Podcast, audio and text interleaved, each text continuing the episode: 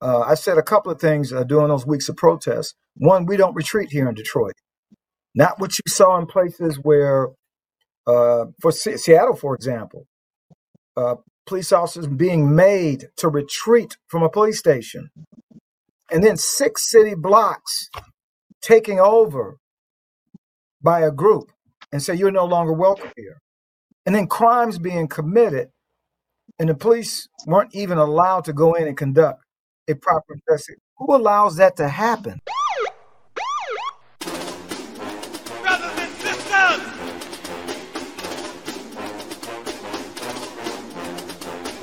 Brothers and sisters. I don't know what this world is coming to. You're listening to the Black and Blue Podcast, a discussion and celebration of the roles of African Americans and other minorities in U.S. law enforcement. Your host on the Black and Blue Podcast is Dale Peters, a law enforcement professional with over 20 years' experience in the business. Hop on board this Black and Blue train of interviews, current events, and pop culture conversations. So get ready. The Black and Blue Podcast is coming at you right now. Welcome to the Black and Blue Podcast. My name is Dale. I'm the host. Thank you for joining me. Your support is greatly appreciated. If you want to continue supporting the show, please like and subscribe to the Black and Blue Podcast YouTube channel or wherever you get your podcasts. And uh, and click that bell icon on the YouTube channel so you can get notified of any new content. Also, check out the Black and Blue Podcast social media pages. You can find us on Black and Blue US on Facebook, Instagram, Twitter, all over the place. And of course, the website at www.blackandblue.us.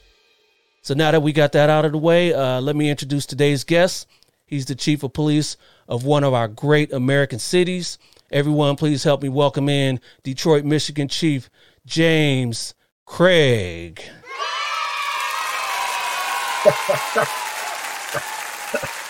How you doing, sir?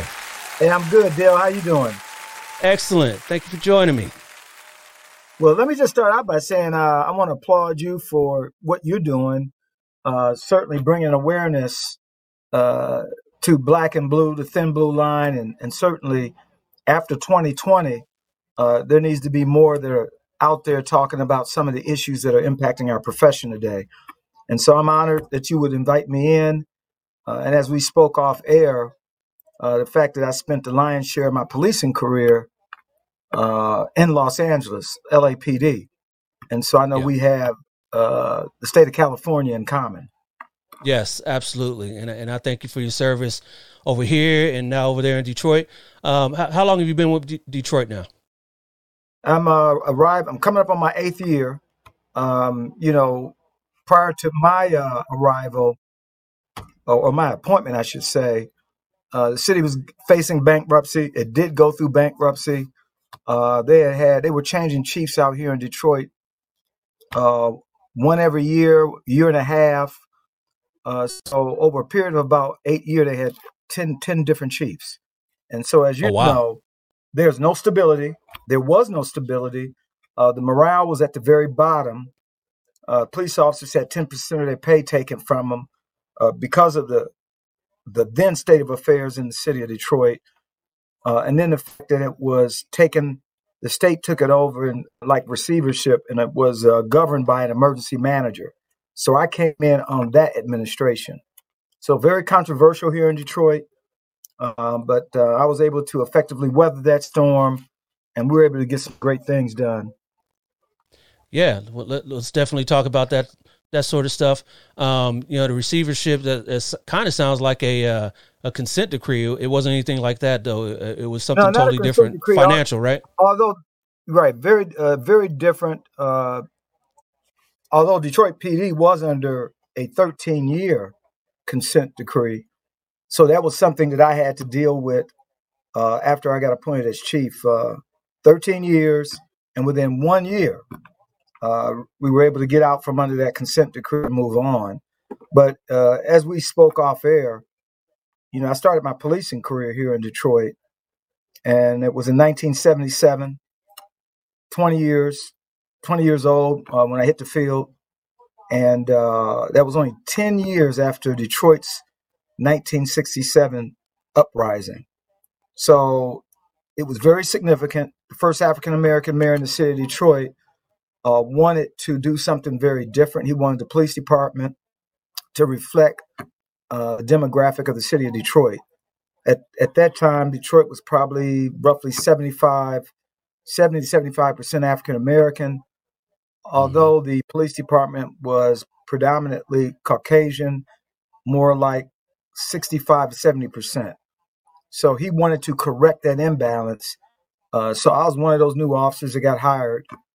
And um, we had a class that was predominantly African American. Uh, and many of the classes during the time that I was hired uh, were mostly uh, African American. So it was a very different experience, a different time in policing in the 70s, uh, which I remember vividly. But then my uh, career here was cut short uh, they laid off 1,500 police officers in 1980. And so I had two choices. Toledo, Ohio was hiring. And then I found out about Los Angeles. So, of course, Toledo was like a neighbor of, uh, of Detroit. And I started thinking about snow, the brit- brutal winters. but right. it was only 45 minutes away from Detroit, so it would have Uh-huh. been like staying home. And so I made the right decision, uh, moved to the West Coast, and uh, that was the beginning. Best decision I could have made. I'm, I'm, I'm, I really believe that had it not been for the move, I wouldn't be sitting in this seat right now. So And, and, and why is that? Is it uh, the, the the breadth of assignments you had there, the uh, uh, Yes. the leadership? What, what- what's all that?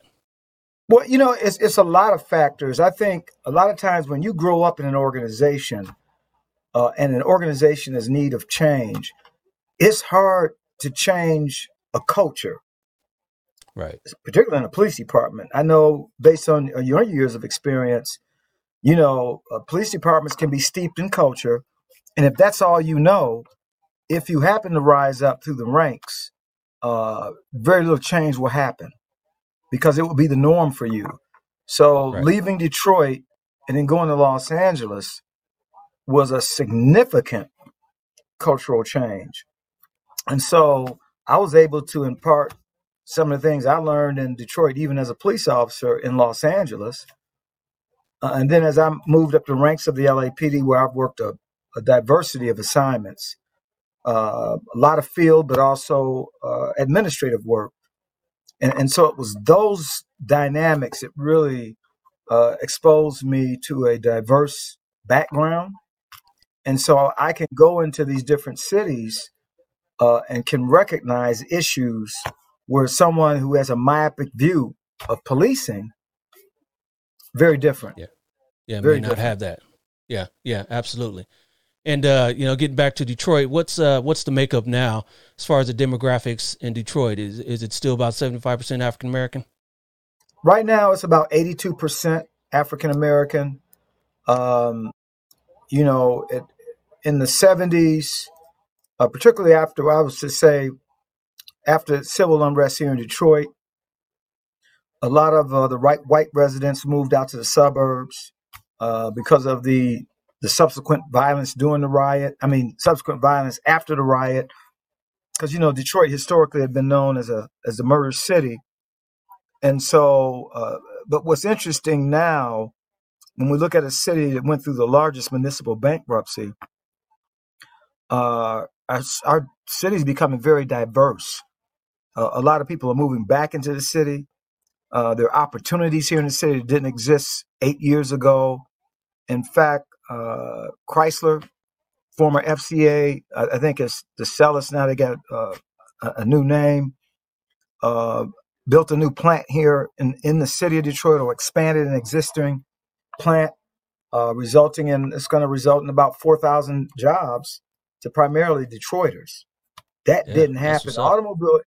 Oh yeah, I, I got to tell you, uh, having and I started an automobile plant right after high school. In fact, it was not my choice to become a police officer. In fact, it was my goal and aspiration to become an automotive engineer. After graduating high school, I um, went to engineering school and worked on the assembly line uh, at, in Chrysler here on the east side of Detroit. uh, while I matriculated in school. So I took a sharp right turn, if you will, and then joined the, the Detroit Police Department, which I have not one regret. Now, almost 44 years uh, in the profession, um, I can honestly say um, this has been a great career uh, and have enjoyed every moment, including our most biggest challenge last year of the um, the uh, days and weeks of protests, Yes. managing COVID. I know we'll get to that at some point uh, in your program. So, but the LAPD was a an interesting journey. Uh, I was able, based on my background, I, I, promoted pretty quick, moved up the ranks. Uh, when I retired, I ended up at the rank of captain three. I was running one of um, LA's 21, I think it's 21 or 22 stations now in South LA called Southwest Division. Uh, I was a commanding officer there for uh, almost six years. So I learned a lot in that assignment, but also even before that, as a lieutenant, I had the, the great opportunity and good fortune to work for one of my mentors, Chief Bernard Parks, uh, second African American chief in the history of the uh, Los Angeles Police Department. So the 18 months I spent with him, I guess is best described. I was like a sponge. Uh, I tried to want, I wanted to understand as a police chief, how do you run a department? Um, and so uh, that was interesting. I've had a couple of mentors along the way, but that would probably be the most significant. And we still stay in touch to this day. And so um, Is, is he still in the city council in LA? No, he is off the city council. He's retired. Okay. Um, so right now he's living the, the good life of retirement. um, but we uh, yeah. we yeah. talk often, and I think one of the things uh, he wasn't big on compliments. Um, you know, working with him, but he said something to me, within the last year, how proud he was of, of the work I'm doing here in Detroit, and the fact that not only uh, being here as a chief in Detroit, Michigan, but having served as a chief in both Portland, Maine, and Cincinnati, Ohio. Uh, and I oftentimes tell folks that I mentor and aspiring chiefs uh, that, frankly, I made chief of police from the rank of captain. Uh, in most Mhm. organizations, especially the larger the city, uh, that's a that's a big challenge. Um, Yeah. Most cities, you if you're going for a major city, uh, you at least have to have attained the rank of a deputy chief or an assistant chief, or having been a, a sitting chief. So I was blessed and fortunate to be able um, to leave LA as a captain and uh, get appointed in the first chief job, uh, Portland, Maine. Now, of course, Portland, Maine is a small city in comparison to LA and Detroit, Chicago. It's the largest city in the state of Maine. Um, and so, but the one thing I learned during that part of my journey, whether the department was small, medium, or large, uh, policing leadership is in effect the same. Uh, you still Absolutely. have to deal with the public. You have to manage the public. You have to manage the politics of that town. Uh, certainly, you have to lead the men and women who are serving. Uh, you have to be a, a great collaborator. And so that's been consistent uh, in every uh, city I've gone to. So nothing changes. You might have more people Right. and more activity, you know. So Yeah, absolutely. And then uh let me see real quick. I can edit this out, but it looks like one of your PIOs just joined us. So okay, let me make sure that they can hear us. Can can you hear us, PIO? Yes, we can. Thank you. Okay. All right. Can can you hear them, Chief? I got them loud and clear. Thanks for joining us. You missed out on all the good talk. I gave a lot of I bet. information. I bet I did. I know it was. Oh, you T. all All right. right. So let's let's get back onto uh where we were, Chief. Um so Yeah. you you were born and raised, born and raised in Detroit, correct? Yeah, born and Yeah, raised yeah. here. Born and raised. Right. All right. Right. Yeah, I I've got think that's uh I key. got a c- yeah, I got a couple Yeah, buddies Okay. Yeah, that, out here that uh that were originally from Detroit. Actually, uh, my, my best one of my best friends dad was in uh was in the group the Originals out there with Motown. Oh, yes, yeah, yeah, yes. Fred, yeah, Freddie Gorman was was his name. And, Okay. Uh, yeah, he wrote uh, Mr. Postman and all that, all Oh, that. yeah. So Very familiar yeah. with that. And Yeah, he probably knew um, my second cousin, and I'm sure you heard of the group, the Four Tops. Oh yeah, and a little uh, bit. I heard him a little bit. You heard a little bit. You heard of Duke, Yeah, right? yeah. Duke was the, the leader Uh-huh. of the group, and that's my second cousin. And Okay. so I'm sure, yeah, I mean, that back then, you know, Detroit was the music mecca. Uh, and Yes, it's, it's yes. kind of going back in that direction now, actually, for the hip hop Okay. community. Yes, Oh, yeah. yes, yes. All right, so and, and you know a little bit about hip hop. It- I know a little bit about hip hop. An, an eclectic dude, about- aren't you? Right. Oh yeah, definitely. Techno music, uh, which is big here in Detroit. and my first cousin is Yeah. also uh, one of the founding uh, members of techno here in Detroit, and so I, I have a little bit of a musical background, but I guess it didn't rub Okay. off on me, you know. but But you like music. You like music. I like music, Yeah. but uh, you know, like I said, growing up here in Detroit, you know, I love music, but also Detroit's known for, you know, muscle cars. In, in fact, Yes. I, I just did a um, a video with Dodge. Well, it's called Dodge Garage, uh, just promoting um, the muscle car, the history of the muscle car here in Detroit, and probably like where you're at, and in a lot of major cities, we certainly have had a big challenge with managing the what's now called drifting. Uh, those are the young people that do 360s and intersections. Some want to take over freeways. Uh, It used to be a time where it was just illegal street racing, but now they do that and they drift. And so I ended up getting one of these Scat Pack wide body 392 Challengers because I'm a car guy. I just love high performance. And Uh-huh. so uh, they did a video of it. Uh, Dodge was very excited that the chief of police of of Motown uh, is representing uh, with a modern muscle car. Nice, nice. Yeah, yeah. I'd love to see that when that comes out. Is, is that out already or Oh, it's out. So if you right go now? to Dodge, if you go to DodgeGarage.com, and uh, you'll see you'll see the video. All right, I'll definitely check that out. So uh we we, we kind of talked about the demographics of Detroit. How how large is the population of Detroit right now?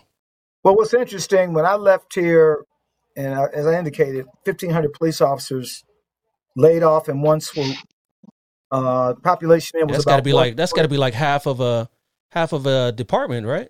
Well, fifteen many, it That's is, it- many is Yeah. half, and many it's the entire department.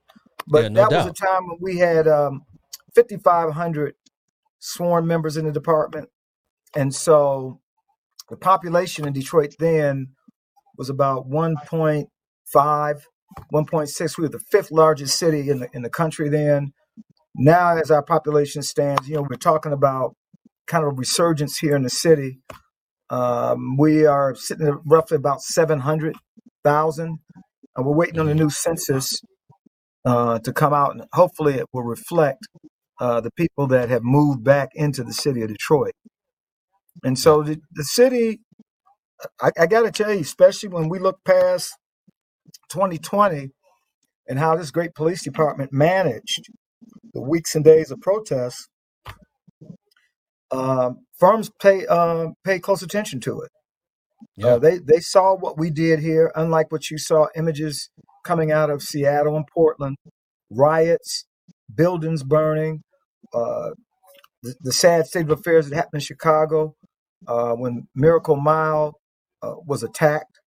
Uh, those Yeah. high end stores looted. Uh, businesses uh, are, are sick and tired.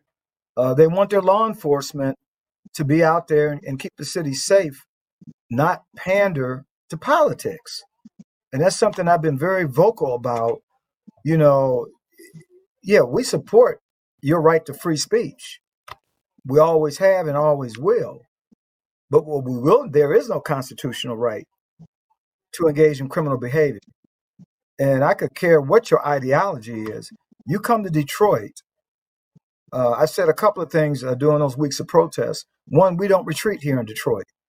Not what you saw in places where, uh, for Se- Seattle, for example, uh, police officers being made to retreat from a police station, and then six city blocks taking over by a group and say you're no longer welcome here, and then crimes being committed, and the police weren't even allowed to go in and conduct a proper investigation. Who allows that to happen?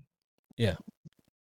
So it didn't happen here in Detroit, and there are a lot of reasons why it didn't happen in Detroit.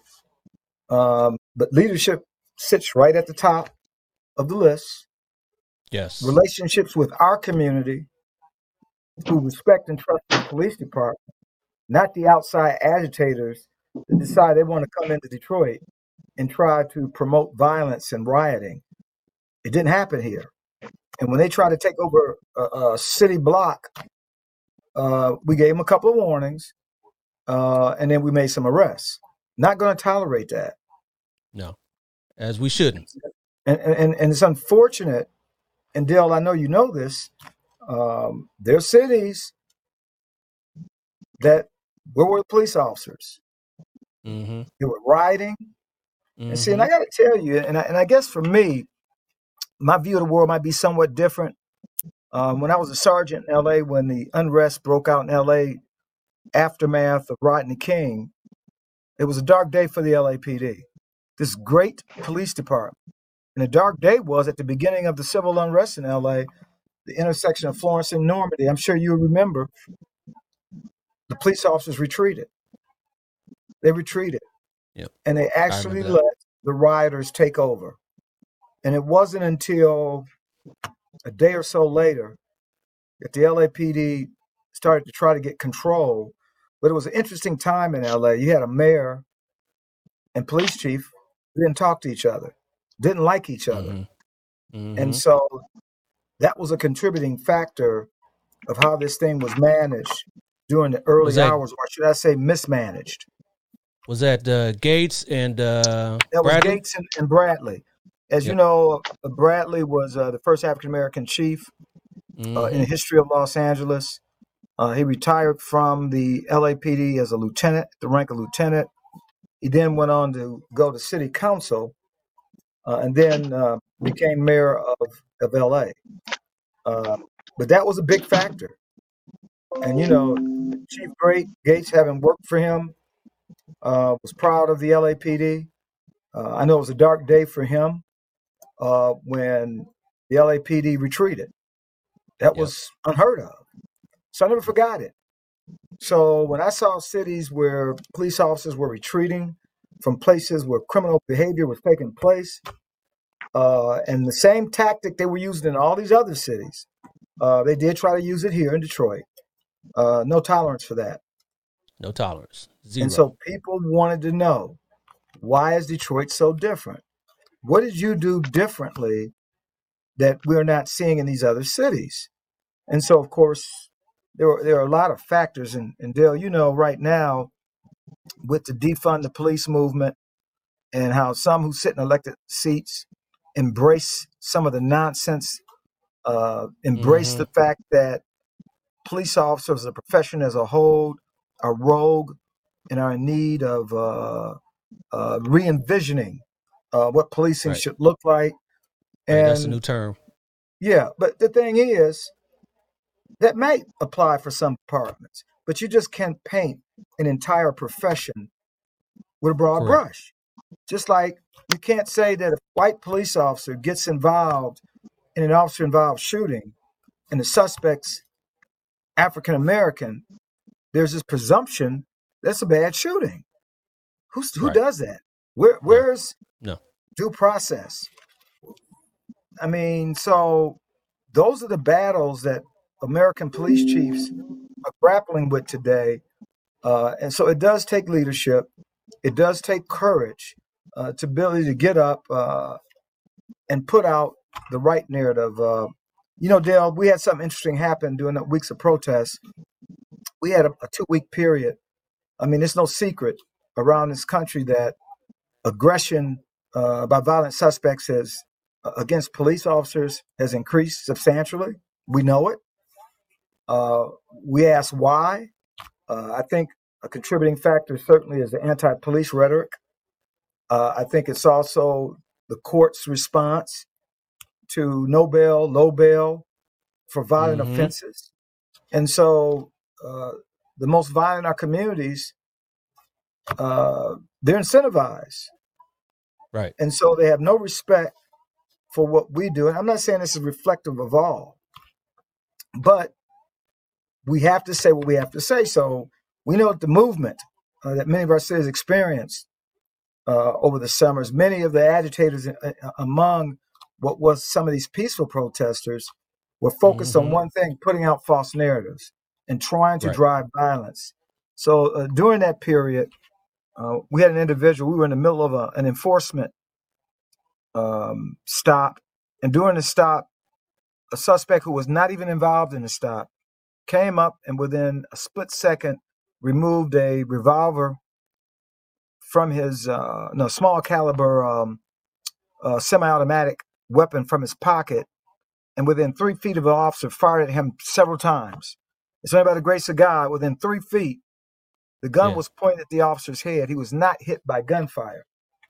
Wow. However, uh, the other officers who were at the scene, seeing this, responded to this imminent threat, uh, and they ended up. Um, it was a fatal shooting. But what happened after that was the most troubling. Was the fact that a local group here called Detroit Will Breathe, a sub subset of uh, Black Lives Matter, began to put out a, a narrative that countered a briefing I did within one hour of the shooting. And what I just explained to you is what I told the community because I knew the facts. hmm Well, they put out uh, within 45 minutes of my briefing that uh, the Detroit police just shot young man. They had two accounts. One one case they said we shot him 15 times. Another said 19 times. He wasn't doing anything. Uh, one scenario said he was sitting on, Yeah. yeah, he wasn't doing anything, sitting on his porch, Yeah. Just chilling. and we we basically assassinated him. That was, and so you can imagine what happened next. Uh, they were able to mobilize a very angry crowd of people, uh, numbering in the excess of 300 uh, in the beginning. They decided to march from the scene of where uh, the suspect was shot uh, to our 12th precinct.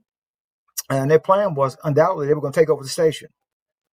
So, what worked well next is as this was going on, we were able to retrieve the officers' body worn camera footage and I hmm was able to put it out to the media, social media, narrate what happened to refute the false narrative. And immediately, half of the uh, angry crowd dispersed and they didn't show up the next day. So that's an example Yes. of what we deal with today is staying ahead hmm of the potential for a false narrative, but also as I have, you know, uh, uh, to aspiring chiefs and, and to other chiefs who want to understand, I say it's so important, so so important uh, to get out very quickly, remain transparent, but most importantly, don't start trying to build a relationship with a community when something bad happens it's Right. going to be too late. You just can't do it. Yeah. Absolutely. Yeah, I mean, uh, these are all these fires that we got to put out nowadays, because you know, social media is the is the driving force be- behind a lot of this stuff. Uh, on the flip Right. side, though, uh, w- without social media, a, a lot of these things wouldn't have been brought to light, and some of these things do need to be brought to light. So, um, it, Absolutely, it's a double edged it's a double edged sword, double edged sword there. And, and you and Dale, you bring up a good point. I, I think it's also important that those who sit in the seat of leadership understand that when the bad happens, and the bad will happen, you own it, you're transparent with it, Yep. and don't shade the truth. When you do that, people will embrace you. You know, I think about the uh, Laquan McDonald situation as, as it happened in Chicago some years back under Okay. a former administration. Uh, they held that video well over a year until they were forced to release it. But Rahm Emanuel was the, the mayor then. He didn't want that video to surface. He was up for reelection. He didn't want that video to come out. And so when it did come out, what did it show? It showed, frankly, that um, the young man was shot in the back and unarmed. What do you think that did to the community? What do you think happened? Yeah, yeah. I mean that that just blew up and it is a powder keg right there. What? Right? It was a powder keg, and I got to tell you, in my judgment, I still think the city of Chicago is still healing from that incident. I think Right. the wounds are still open, and I think we've seen it in recent events. Yeah, yeah. It's terrible, and you know, uh, Chicago they've got their hands full with with all the shootings going on out there. Just you know, just like a lot of American cities. Uh, so you know, get, bless God bless those officers out there dealing with that on on the daily. Uh, how, how's your your uh, your incidence of, of, of violence in Detroit? Is, is it kind of getting under control uh, since your administration's took take office? Well, we, we saw a steady decline in, in violence here uh, during this administration, but like most cities across America, uh, when the pandemic hit, uh, weeks and days of protests, all of us saw an uptick in violence. Uh, Yeah. There have been in some cities uh, levels that that uh, looked like it did in the, in the late 80s and early 90s. Even my old home of LA saw a substantial uptick in violence. There was a point that LA's uh, murder rate was on par with ours, a city a, quarter of the size of Los Angeles. And you know, Right. for a long time, New York was one of the safest big cities in America. But Mhm. now they they've seen an uptick in violence. But there are a lot of things we can point to, and I touched on a few of them, Dale. I mean, certainly the pandemic sits right at the top of my list. The impact that's had Right. uh, on our communities, um, and so that's one issue. Then the compassionate releases uh, from those who are incarcerated, who probably shouldn't be released. Uh, I I mean, it's Mhm. you know, I understand the whole idea of compassionate release. But if you're going to release someone, uh, release someone who maybe has committed property crime or, or drug abuse. exactly. If but someone who has been involved in shootings and has a pattern of violence, can somebody just take a look at the person's background and, and make a good judgment call as to who should be released? Then you got the judges, not just here in Detroit, uh, my colleague over in uh, Art Acevedo, who came from uh, California, who's a chief in Houston, he talks about a story where an individual um, was arrested for murder. No bond. They are releasing violent suspects Wow. back into the communities. So when you talk about what's driving violence, first thing people want to do, and you haven't been in law enforcement 20 years, they want to first blame who? Us. Mm-hmm. There's more Wow. to the us. We got prosecutors, we Yep. got the courts. And I'm not saying that we should always be in alignment, but when you see factors where someone needs to be remanded because releasing them back into the community uh, is a safety issue. Yeah, yeah. A, a lot of those prosecutors see, you know, they they they want to keep their their uh, prosecution uh, rate in, intact. So if it's not one hundred percent slam dunk, you know, they'll they'll they'll punt on it. Uh, some some prosecutors, uh, you know, have that. I know out here in L.A. that the new DA that uh, was just uh, former let- police yep. officer, too. Right. Okay. Yeah. So so I know you know about that story where he's I- he's uh, prohibiting his staff from going after you know death penalty and enhancements and things like that. So you know it, it's it's across the board where that's happening. Yeah, I think the last I heard about what's going on in LA is that uh, the courts uh, stopped him Yeah. They, From, an uh, injunction. Yep. uh, an injunction because as a prosecutor, you can't make laws. You, you- Right. you just can't go make them up as you go. Uh, you have a, a duty obligation to enforce the law. Just like I don't make the Mhm. laws, but I get to enforce the law. Yeah. you know, yeah. so very interesting what you see happening in in uh, in LA. Yeah, I, I think his his tact was uh, they're they're not making the laws. He's just making sure that his staff doesn't pursue any enhancements. You know, uh, whatever they're charged with is what they're charged with. But if they're not, uh, if if the if the prosecutors, if the ADAs don't go after any enhancements, then you know, no no harm, no foul is what he's thinking. It's called a progressive response to the behavior. So if a guy Right. goes out and commits an armed robbery and he gets done with that, gets caught again with an armed robbery, so we should just treat it the same. No, But the bottom line is, it, you know, he didn't learn the first time. arrest- First of all, huh? he didn't learn the first time. First of Didn't all, learn yeah. the first time. That's why enhancements are important. Yep. You know, Yep. Uh, so we, we are in some very uh, challenging times in our profession. You know, I had the chance to sit on uh, major city chiefs, so I sit down with chiefs of other major cities from across this country quarterly, and it's amazing how the issues are the same all over. They're the same. Some worse than others. Yeah, of course. Yeah, of course. So I, I know you mentioned uh, before we got started here that uh, that you lost an officer uh, just last night. Uh, if, if you want to Yeah. uh, give a shout out to to that officer and, and his family yeah, as wanna, well. Yeah, I want to give a shout out to um, Sergeant John Facette. I mean, I mean, what a uh, known as a cops cop, thirty years on, young man, fifty four years old. Uh, he worked our harbor master unit. Uh, he also was a bomb tech, highly respected by our FBI partners. Uh, truly a loss to our organization, and so um, we just ask for everyone's uh, thoughts and prayers for his family, both his family and his uh, DPD family. Yeah, yeah. Sorry for your loss. Thank you. And Thank you. uh, and and COVID, COVID. So I know that that's we were talking about the pandemic, but we didn't really think, uh, I, get think I froze uh, exactly on that. Yeah, can, you can you hear me? Yeah, I got you now. Right. Okay, okay. Uh, back back to the question, COVID. So, how how's COVID affected your department in your city? Well, you know, I'm, Dale, I'm glad you brought that up. Um, at one point, it ravaged the city and the police department. Uh, I'm a COVID survivor.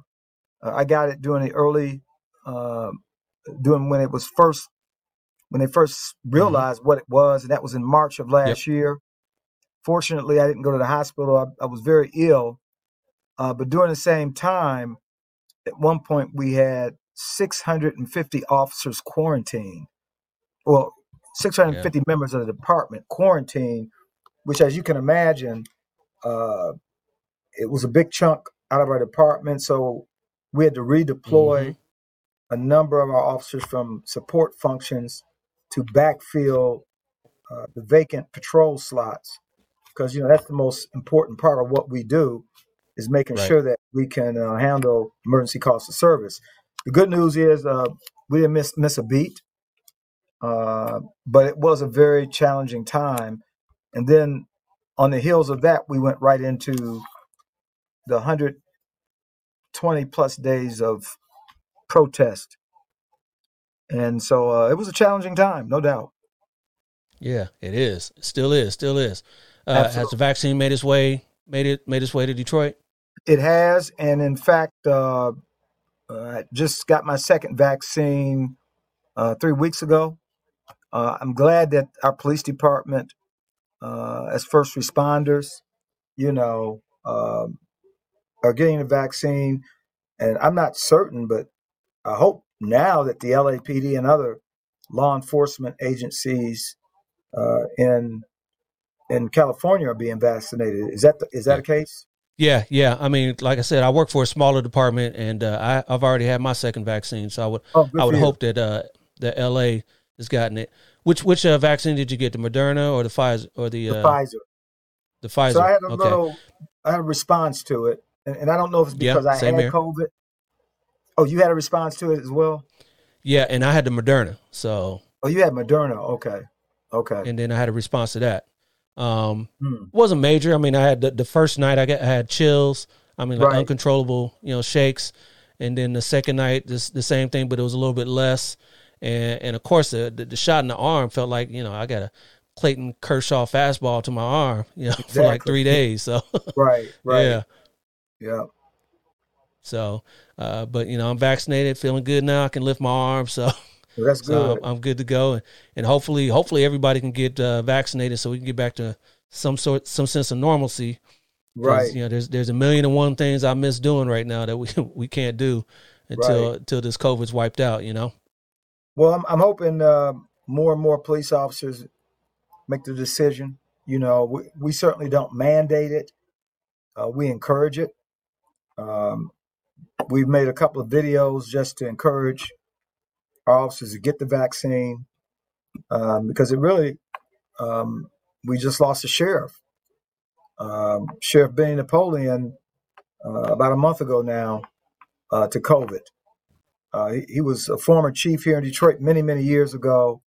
He was a sitting sheriff in Wayne County, and uh, he had a difficult time with COVID. And uh, his brother, who was also a Detroit police officer and um, former chief of a smaller city here in Michigan, uh, he had a very difficult time with COVID. Was hospitalized for a while, uh, but he's still in recovery. So uh, All right. Yeah. yeah, so it, it's hit Yeah. us pretty hard.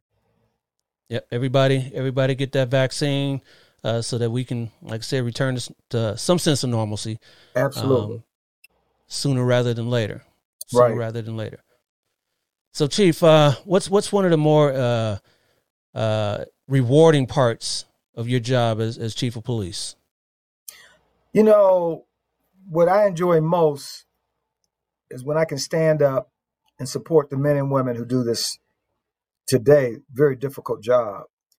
It doesn't happen often.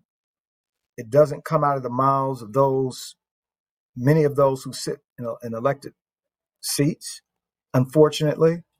Uh, that's why you look at some of these cities and um, they're leaving. Minneapolis, now they want to rehire the police officers that they ran out Right. Yeah. Go figure. the police officers don't feel like they're supported there. And so this is this is not a heavy lift. This is not difficult to figure out. You don't support the vast majority uh, in our profession do it right, honest, courageous. How difficult is it to stand up and support the people that keep us safe? It's not that Yeah. difficult at all. And so we let the few that have a different view speak for all of society. It's it's ridiculous. Yeah. And so j- just last week, I took the opportunity because we know what drives news is usually the bad. Usually, if we have to use fatal force, that Yep. drives news. Um, but what about the events that oftentimes gets overlooked? The the public never knows about what is it like to be a uh, a Detroit police officer. So I had something happen recently um, when I was in L.A. Um, and I'm sure you know the the A-list actor Denzel Washington. Uh, Denzel Washington uh, was making a movie called Ricochet. Uh, this is back in the Mhm. 90s, early 90s, uh, and he I wanted to remember a that. ride, huh? He I remember that movie well. Right, right. Great movie. And uh, he needed to go out with a Los Angeles police officer because part of the role he was playing, as you know, was a police officer. Right. And so we spent eight hours together. Uh, I was a sergeant then, and I responded to a call of a armed person suffering from mental illness.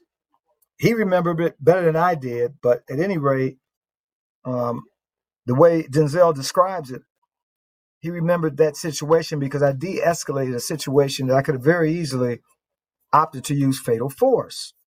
And so recently I was in social media and he was doing an interview relative to this new movie. I think it's called The Little Things, his, his, his most recent work. Right. And right. the journalist was asking him about his experience in playing police roles. And he started to reflect on the time he went out with a sergeant and how this sergeant ended up de-escalating this situation. So I said, he's talking about me. So uh, we went through his publicist. Publicist was able to get in contact with him, and Denzel called me. It was probably been about four weeks now, uh, and we spoke on the phone for about an hour and a half, just talking about you know um, what he talked about on that day, how much I appreciated him using that as an example, because also in that same interview, Dale, he said, you know, I don't care about these folks that want to bash the police and the military. I do care and understand that not all police officers are bad. The one that murdered George Floyd, we understand that. But the vast majority of them are good. And what that sergeant did on that day has stuck with me uh, all this time. So I was personally moved by that. But I took it a s- a, a step further, Dale, Yeah. because I didn't have the recall on it. And that was a routine situation for me. Uh huh. So, of course, there are things that we remember along our, our journey that we'll never forget, but that wasn't really one of them. I remember going out on an Yeah. eight hour ride along with him, but but as I began to reflect on what Denzel said and, and, and certainly my time, I then became aware of a, a situation here in Detroit where officers got a 911 call. They responded to domestic, and the caller believed that her husband was going to kill her children and her. Mm-hmm. And she called back, said, please, he's got the gun. And she was talking in a very low voice, so he couldn't hear. But to make a shorten the story, uh, when our police officers got there, she started screaming. They knew that he was armed with a gun. And as they made entry, uh, they noticed that he did, in fact, have a gun pointed at the wife. His 10 year old son was on his back, trying to pull uh, the father away from the mother so he wouldn't shoot. Wow. And they were able to de escalate that situation without incident. Took him into custody. And I think the most touching part of this encounter, not to mention the fact that this was certainly uh, a phenomenal act of heroism, but the fact that um, one of the children in the house, you could see it on a body worn camera, came up uh, crying and thanking the police for saving their life. And so I was able to do public recognition of these officers. I gave them a chief citation. Uh, we went on social media with it, local news carried it, and then we showed the Mhm. video. And uh, it was powerful. But my Yeah, I point can is, imagine. it's so much of that that happens that American police officers do each and every day that never makes the news. It never makes Right. social media. And so Yeah. I'm committed. When you talk about showing support, this is the way you show support. This is the way you remind the community. Because going back to the Denzel story, to me, it was routine. To him, it was significant. To him, it Yes. reminded him this is what they do. They put their lives in, and, and things could change in a matter of a split second. And so sometimes the community has to be educated on what we do and what better way to do it. And uh, I know Yeah. that the officers appreciated it. Uh, the feedback from the community was phenomenal. Um, even one of the anchors on a local news station, and she was uh, airing the story, uh, she started to sob. She broke down. Wow. Wow. It was a powerful story. Powerful. Yeah, story. that sounds like it. I'm Yeah. gonna have to check that one out. I hadn't heard that story, but excuse me, but I'm gonna have to check that out.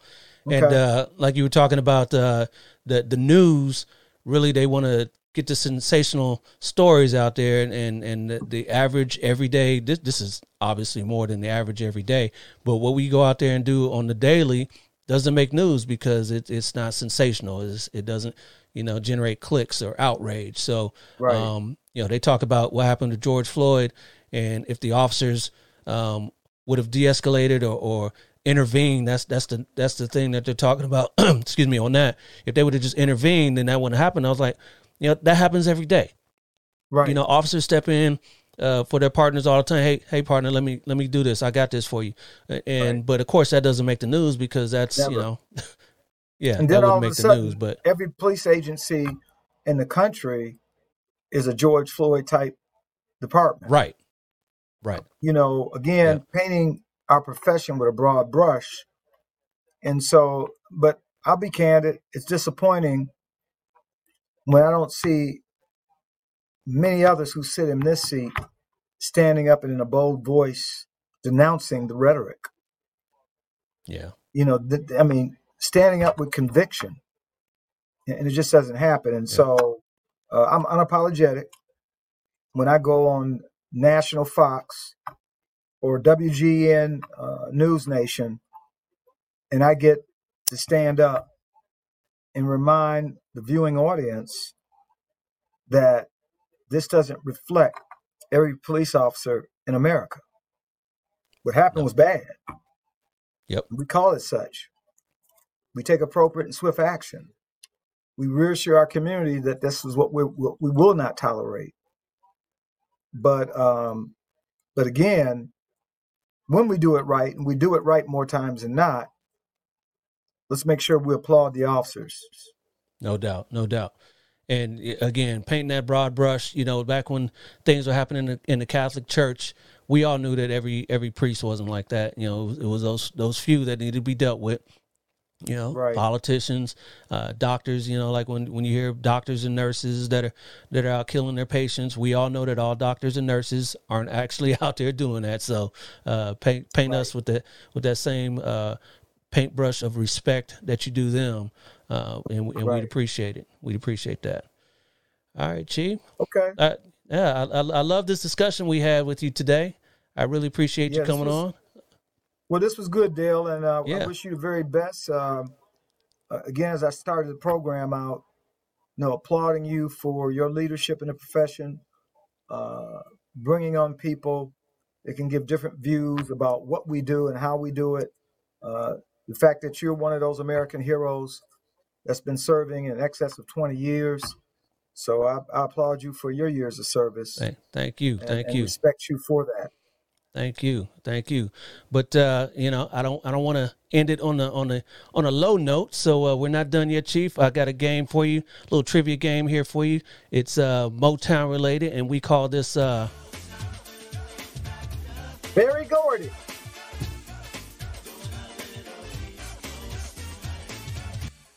So this is going to be called uh, Motown or No Town. I'm just going to give you an act, an artist, and you just tell me had they ever worked for Motown, Motown Records, or any affiliate thereof. It should be pretty easy for you. Here's your first one.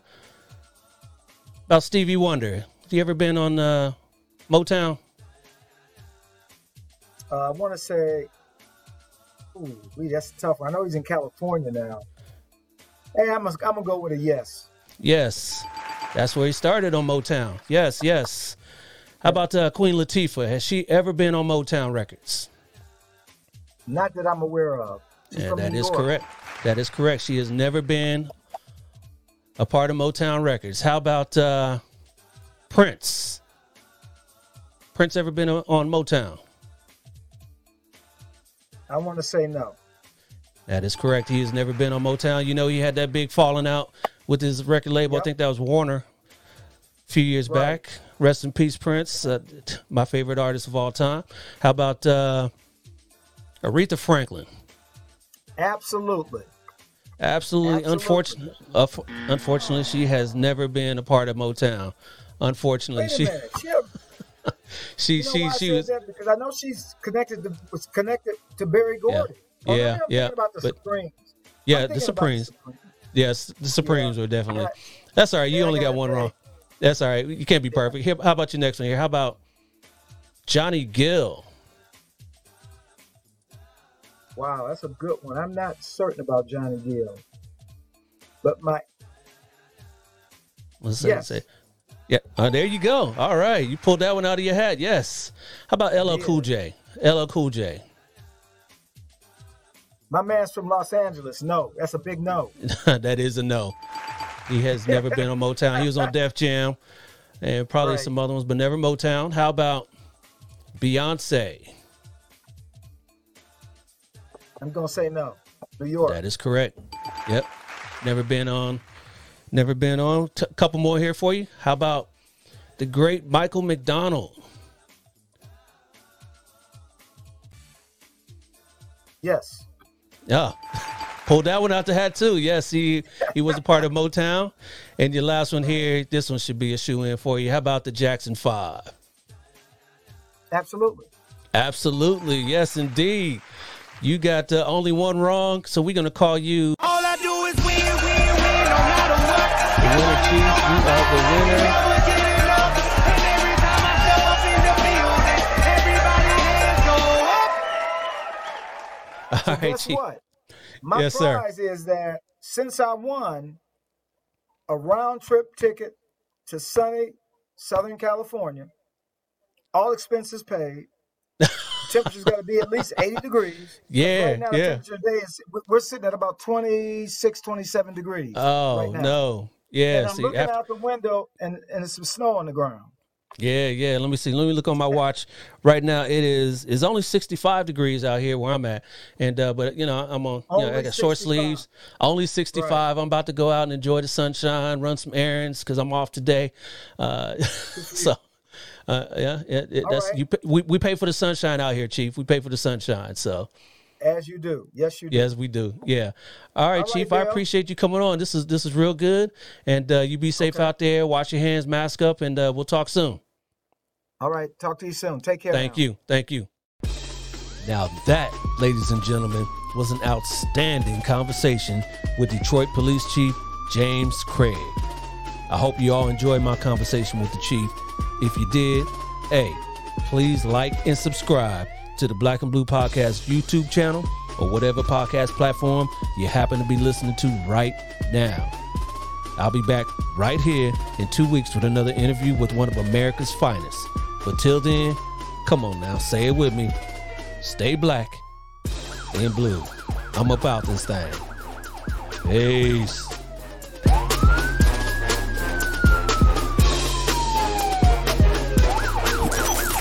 This has been a D Entertainment presentation.